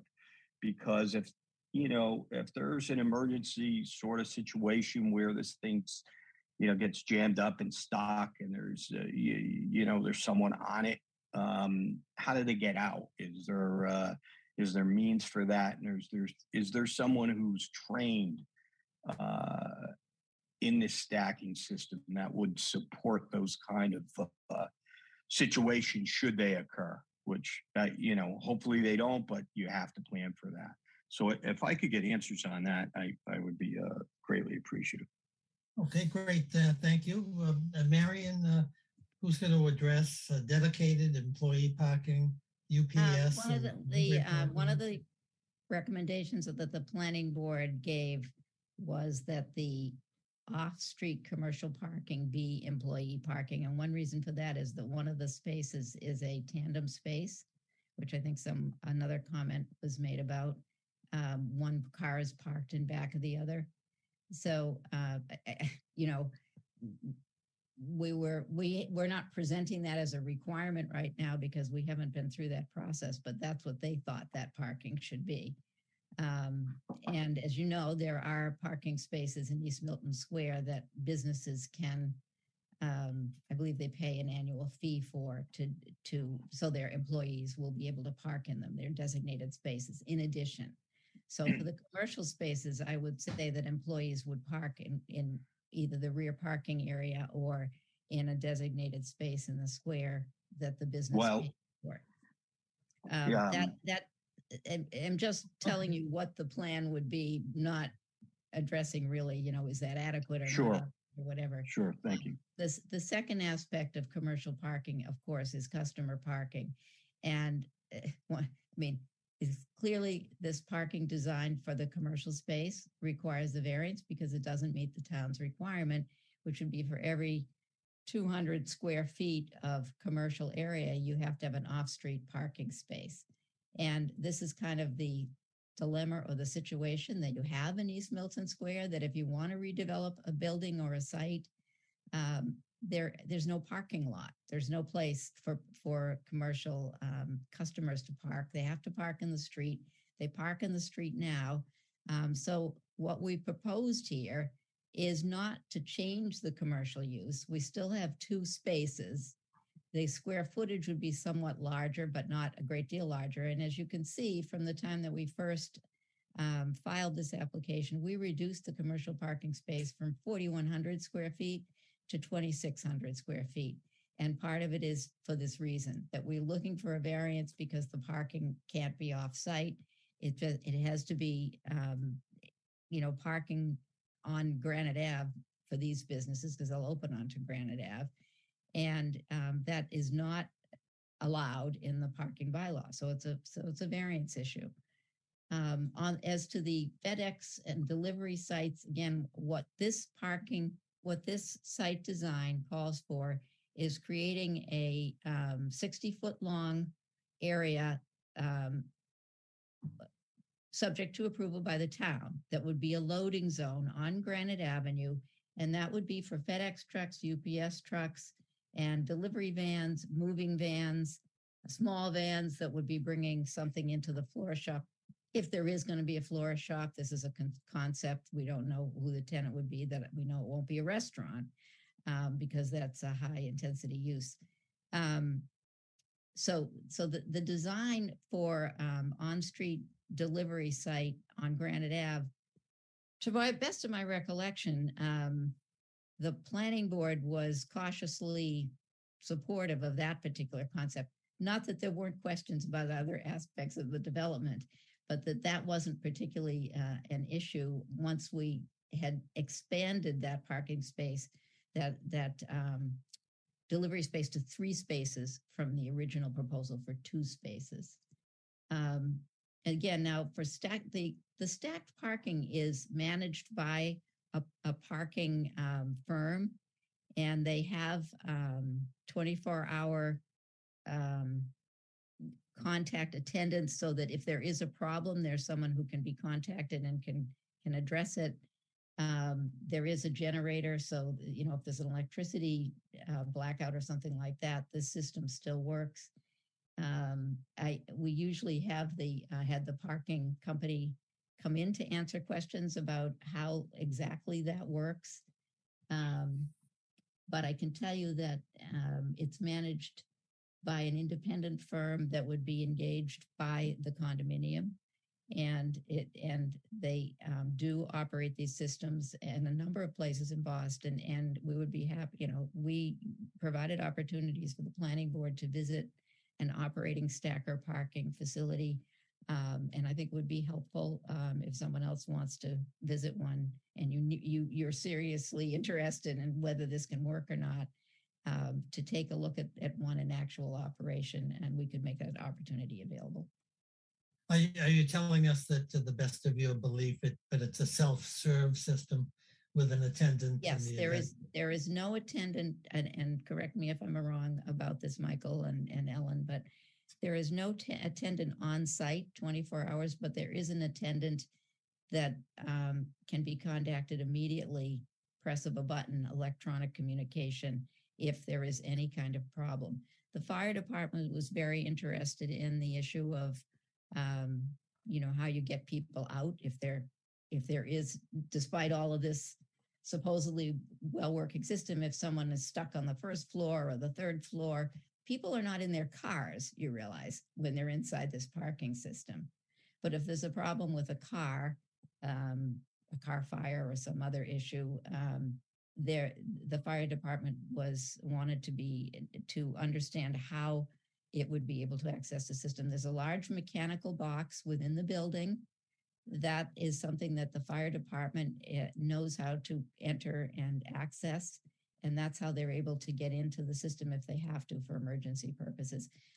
That's not too detailed, but that's a general answer to how you would how you would handle an emergency in a system like this. Um, I will say one other thing too, um, if I may, that um, these systems in many cases, one of the reasons why they're also being used, um, besides increasing the density, is that they're much more environmentally um, friendly because the amount of not toing and froing in garages and other things reduces the carbon impact and the and the need of fossil fuels. Plus, the, this system has the ability to essentially have any space be set up for electrical EV plugins. And, and I didn't, I failed to mention this, but one of the key things about this development too is that we're trying to do a really sustainable development. It's going to go all electric Um, we're going to do things to increase, you know, efficiency, thermal areas, the solar PVs. We're really trying to create um, environmentally impact uh, design, which we think is also a very significant statement uh, that this developer, our client is willing to undertake for this development. So, uh, so the stacker system actually, from an environmental standpoint, is actually much more sustainable than conventional garages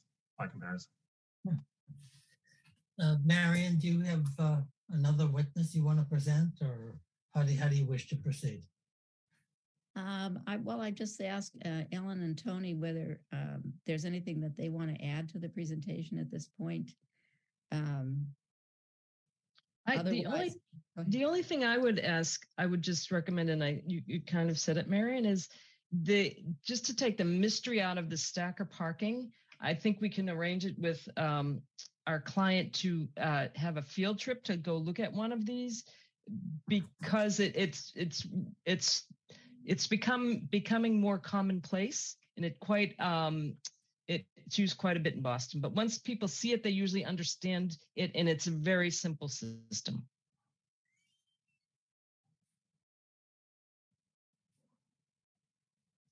Okay. Uh, Marion, where do we go from here? Well, I think where we go is um, if if you look, if you're sure there are no other comments this evening, um, we would like the time to address, um, you know, more fully some of the comments that have been made tonight, um, and to consider some of the input that we've received. And so I think we'd be asking you to um, schedule another date so that we can return. And if we have additional information we want to provide, we can do it at that time. Um, you know, I, I mean, there's some pretty large issues here that we've talked about tonight. Um, I think we need some time to go back and decide what we want to do at the next meeting. Uh, I, uh, what do you think? Um, sorry. L- Let me, no, that's all right. No, I appreciate your, uh, your candor and your comments.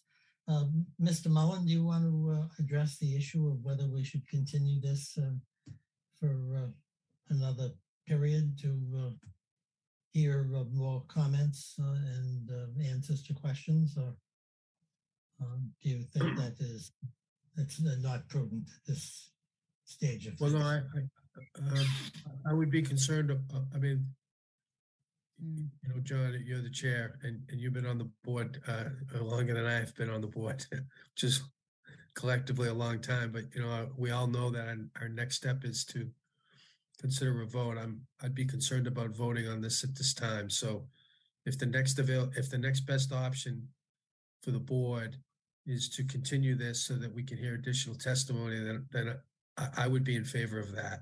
I had a couple of uh, comments and suggestions. The first is um, uh, t- to Mr. Gray's point, the project's very dense and a lot of the relief being sought is being driven by the density of the project. I'd appreciate uh, uh, something, uh, or at least pointing me to, perhaps it's already in the record, the, the need for this project to be as dense as it is.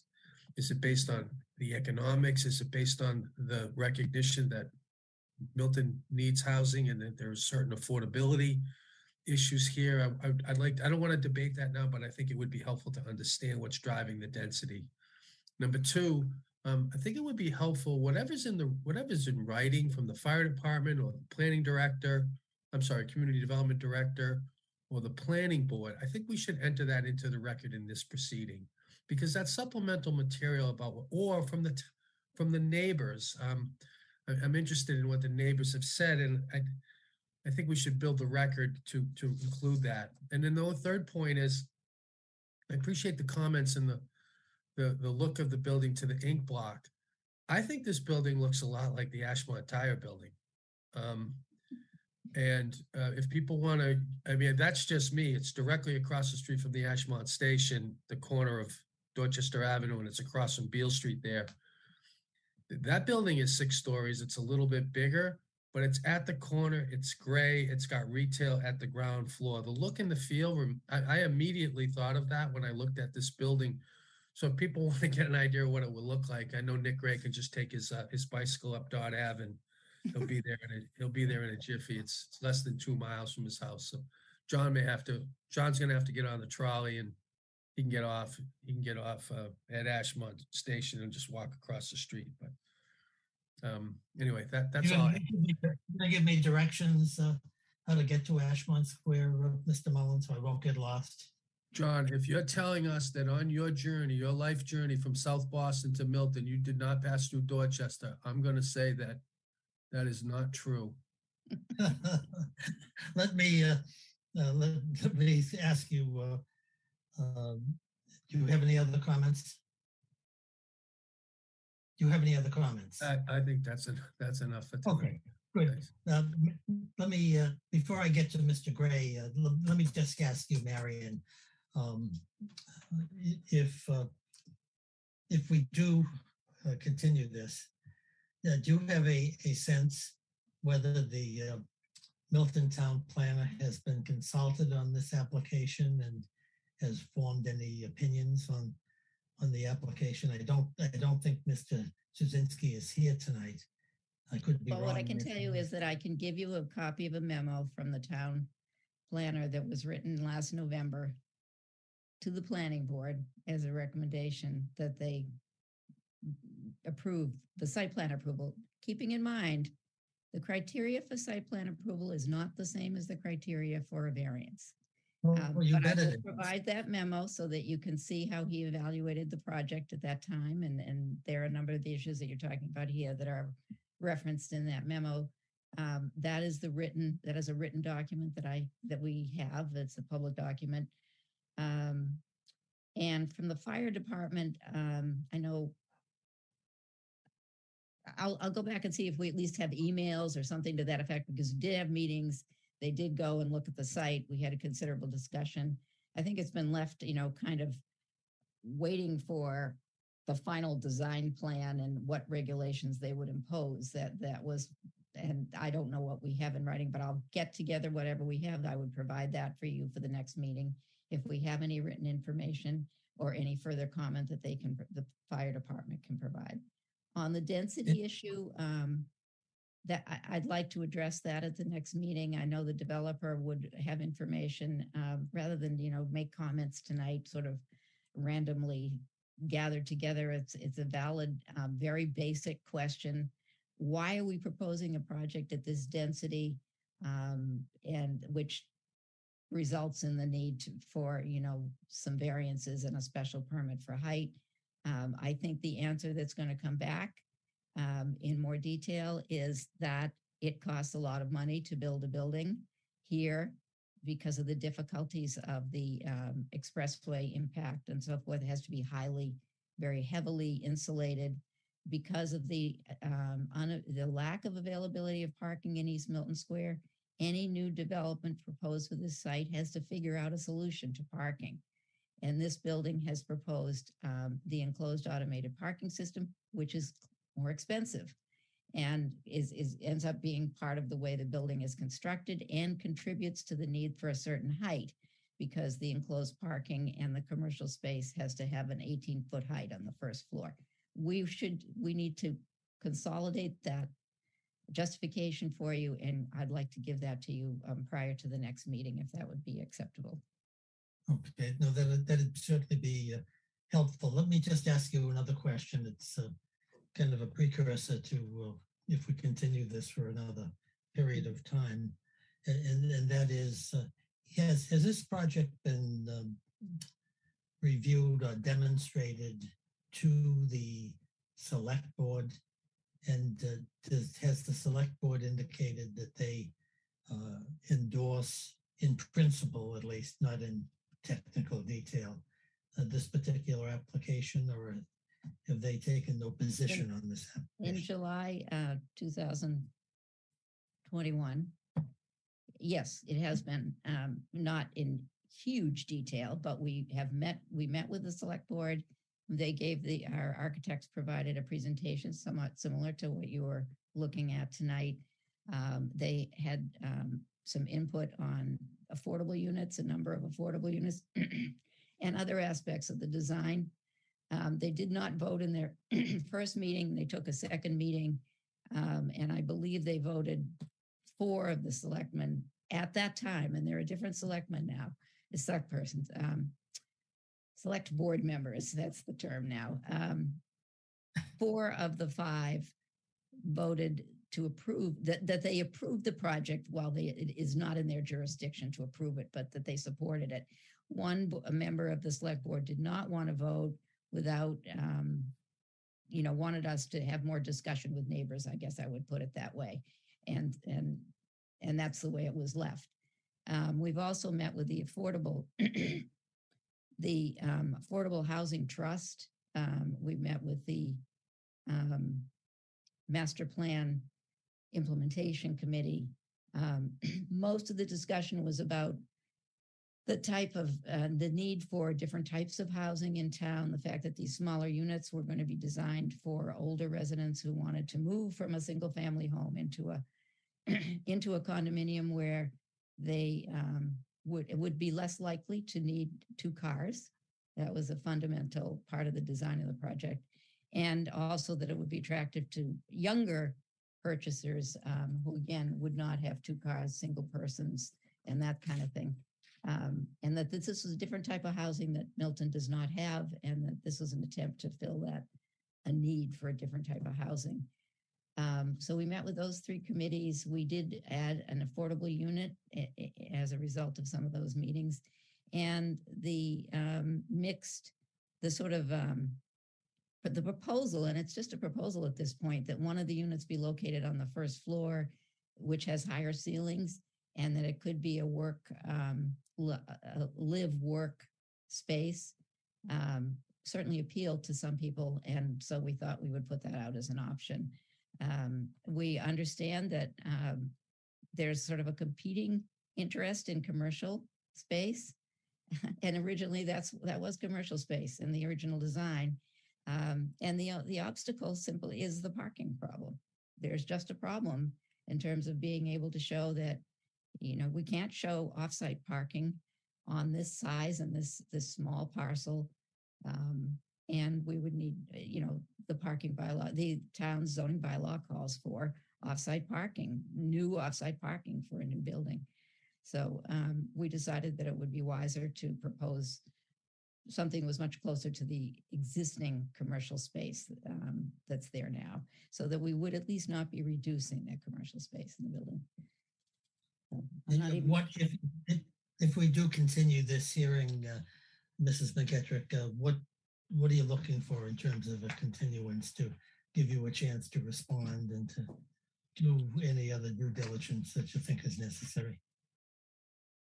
Well, I'd like to have probably several weeks, maybe a month. I mean, you know, but I like to get material, written material into you a week before the hearing. What do you think, um, Ellen and, and Michael? Tony? I think a month is good, Marion. Okay. Do you think you could, we could do a month? I, I don't know. We're going to hear from Mr. Gray. I don't want to isolate uh, Nick. Uh, Nick, do you have any uh, uh, comments and uh, Yeah, whether- whether you- um, I do. Um, so here's the thing. We're not sitting as a 40B panel granting, thank God, we're not sitting as a 40B panel granting a comprehensive permit, right? Right. We're- You're asking us for variances. Among, among the things that you need to make this project work are a number of variances.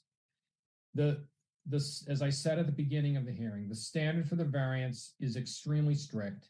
We have to specifically find that be, because of soil conditions, the shape of the lot, the shape of the land, or the topography of the land, that's es- that's especially affecting this piece of land and not other land in the area.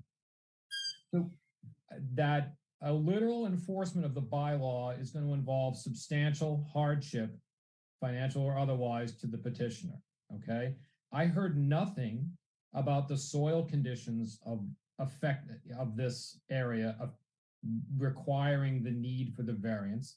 I heard nothing about the topography of this land requiring a variance. And aside from the size and the triangular shape, I heard nothing about, you know, the shape of the lot that really requires a variance as to the height or as to anything. I, I, I just I find it re- I'm finding it really hard to believe that there is any set of circumstances that the applicant's going to be able to tell us that's going to meet the standard.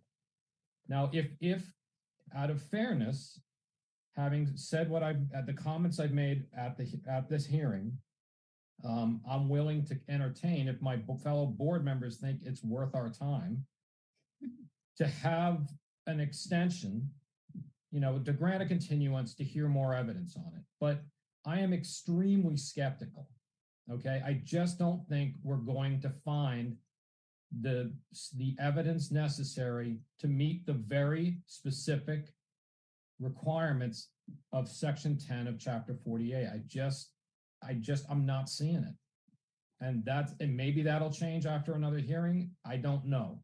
But I, I, I urge the applicant to go, you know, not, to really dig into the, the specific language of section 10 and help connect the dots for me as to why any of these variances fit within that standard. Because I'm, so what I've seen tonight, I don't see that. Maybe my fellow board members do, but, but I don't. Um, and I think we have to be unanimous on the granting of a variance if I remember anything. And that's, and, th- and that part of the analysis, I haven't heard anything about hardship yet.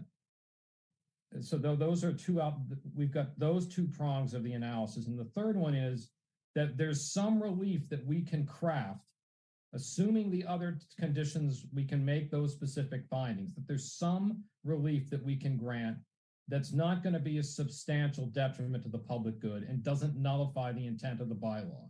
So if the bylaw exists for anything, it seems to me it exists to prevent a homeowner who lives on Mechanic Street from having a five-story building shadow her house for six months of the year for you know and from noon on okay i mean so that, that's what i'm struggling with so i'm happy to hear what my other board members have to feel about a continuance i'm I'd, I'd like to you know if if we think it's helpful i'm happy to to you know give the time for another hearing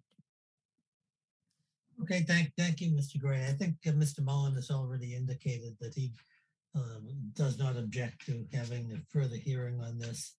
Uh, I think from my perspective, uh, Mrs. McKettrick has been very candid that she wants to have an opportunity to review these issues in further detail. Uh, Like it or not, this is a uh, a sophisticated development. It's, uh, the witnesses are very skilled. They're uh, well well recognized in the industry and um, we we want to give everyone the opportunity uh, to have the full opportunity to present whatever they want to and uh, considering uh, the fact that uh, we've been involved in 40b cases for the last uh, 10 months maybe 12 or 14 or 16 months the applicant has been very solicitous of the board and its scheduling difficulties. And I, I really think that reciprocity is, is certainly, and uh, cordiality is certainly uh, uh, called for under uh, these, uh, these circumstances. Um, I just, I have to say, we have sat on 350 40B hearings and to uh, give Mrs. McKettrick and her team um, another period of time to uh, reassess this application and and some of the issues that have come up.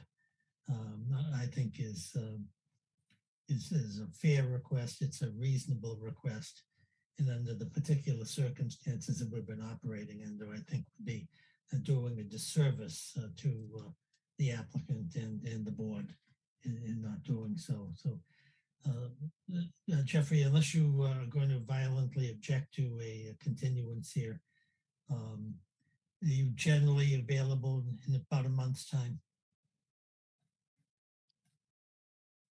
Sadly, yes. Yes. Okay, uh, Crystal, did you have your trustee calendar there and uh, have uh, some dates you can propose and we can see if they're convenient to uh, Mrs. McKettrick and uh, the applicant? I do. So the November 30th is a Wednesday, which is opened. Um, and then going into December, honestly, everything is pretty open at this point for the month of December. So whatever Marion, is, what, whatever's convenient. okay, uh, what suits your fancy? Well, I would, I would, at least for my schedule, November thirtieth would probably be good. Um, I, we don't want to waste the board's time. We're going to get together our arguments and give you our best shot at the next meeting. I can tell you that. I understand you've had to sit through many, many hearings in the last year and a half. Um, and I know this is a complex proposal and it's formidable in terms of uh, grasping, you know, what the justification is for the variances. So we'll do our best. We'll give you our, our best information. Um, uh, I can, I can provide, I, I would point out one thing, um, on the planning board website is all the material that was submitted for the planning board hearings. I'm not asking the Board of Appeals to go and, and troll through that and read it. But for the use of the general public, I'm not sure. Um, I will provide references to locate information that is on that website. I will provide the planning board memo that I referenced. I don't see a lot of point in taking material that's on the planning board website and moving it over to the Board of Appeals website, but I'll provide a guide to where it can be found. So for example, there are comments that have been provided by the Neighborhood Association in East Milton and responses to those comments that were provided by the develop, the, the, the developer, the applicant. Um, there is a memo, there was a memo from the planning board um, director towards the end of the planning board discussion. I will provide that directly because it's a town document. Um, and I will look through and see if there's anything else of that nature that I should be drawing your attention to so that you will have the full picture. However, the, the points that you've made tonight uh, go right to the heart of what makes this a difficult application before your board. We'll do our best to provide our arguments next time and hope you'll give us fair consideration, but, and, and I know you will. So we just appreciate the time that you're, you're willing to put into this. If we can do the 30th, that would be great for me, if it's okay for everyone else. Fine, I think it is with Mr. Mullen and uh, Mr. Gray as well. I, Nick, yeah, if it, I will be, there's a potential that I will be out of the state for three to four weeks at a trial in the middle of the country. Um, but it may settle. So as, as long as, you know, I can participate via Zoom, uh, I guess it doesn't matter. That's the only, um, obvious, you know, that's my only, it, it may not be a factor. I'm just, I'm just throwing it out there. So the thirtieth yeah. is otherwise fine with me. I'll just, I'm assuming whatever hotel I'm staying in will, will have Wi-Fi. Let me, let me ask you this, because I'm always apprehensive when people start talking about the middle of the country. Uh, it, Um, it's a city, worry. When is, when is your trial, when is your trial starting? When are you leaving It town? is for your scheduled to start on the twenty-eighth of November and could go three weeks. Okay, so why, don't- why don't we just go uh, a little, uh, go the twenty-fifth, the twenty-sixth, or something like that before you leave? Is that putting you under too much pressure? Not me, it's just, it, yeah, it's, it's, it would totally be if, if, the I just, I want the applicant to have all the time they need to prepare what they want to submit, How absolutely. long is your trial, how long is your trial going to be, Nick? Uh, it, it- it, could be three days? weeks. It could be, Three uh, weeks. three weeks. I, I just, I'm, I'm just sitting there and, and as a plaintiff, letting them do their thing. I'm not, I'm not arguing it. Um, Okay, so I just, I just have to be there. It could settle, but I just, I, you know, I, I don't know. It looks like it's gonna go at this point. So, um, Crystal, let me ask, let me ask Crystal a question. Crystal, do we have something around the twenty-sixth, uh, twenty-seventh of November? yeah, that's. Of Thank. November, s- so that's Thanksgiving's the twenty-fourth. Yep. Um, and the twenty-fifth. We could do the twenty-second, the Tuesday, the twenty-second. I don't know if that's too short of a period of time. Give you enough time, Marion? The other alternative, we, we do the twenty-second, or if you need more time, uh, we, we go into, uh, uh, December, Right. which is a long time. Marion, I think we're going to need more time than uh, the the 22nd. I just want to be sure we have all the documents that we need for this Yeah. group. So what date works best for you? Because I, I'm sure, that, you know, no court is going to be in session at seven o'clock in the evening, you know, out in the, in Missouri. So, um, even though it's an hour behind. Um, so I'm sure I'll, if, I'll be available, i- you know, in the, in, in, in a box from a different place. It, it, it should be fine. I, I don't, I don't think it's going to be a factor. I just mentioned it because I was a little nervous, but I think it'll be all right. Okay, so then let, let's do this. Let, let's do the thirtieth. And if, if God forbid, uh, Mr. Gray is, uh, not able to be present for technology reasons or, or, or if he's in jail in contempt of court or I, something I like certainly that. hope not. We'll, we'll do our best to bail you out and, uh, Thank you. we'll continue this into December if we have to. So if it's all right with everyone, uh, we're going to continue this hearing to November 30th, which is a Wednesday at, uh, at 7 PM and expect uh, additional materials from Mrs. McKettrick uh, prior to the hearing. All right? Okay, so uh, uh, thank you for uh, spending uh, two hours with us and uh, we'll look forward to seeing you on the 30th at 7 o'clock uh, for a continuation on this matter and um, see if we can resolve all the issues at, at that particular time. So thank you very much for your presentation. Have a have a good November. Thank you very much. Thank you. Thank you. Good night. Good night. Okay, good night. Good night. Good night, everyone.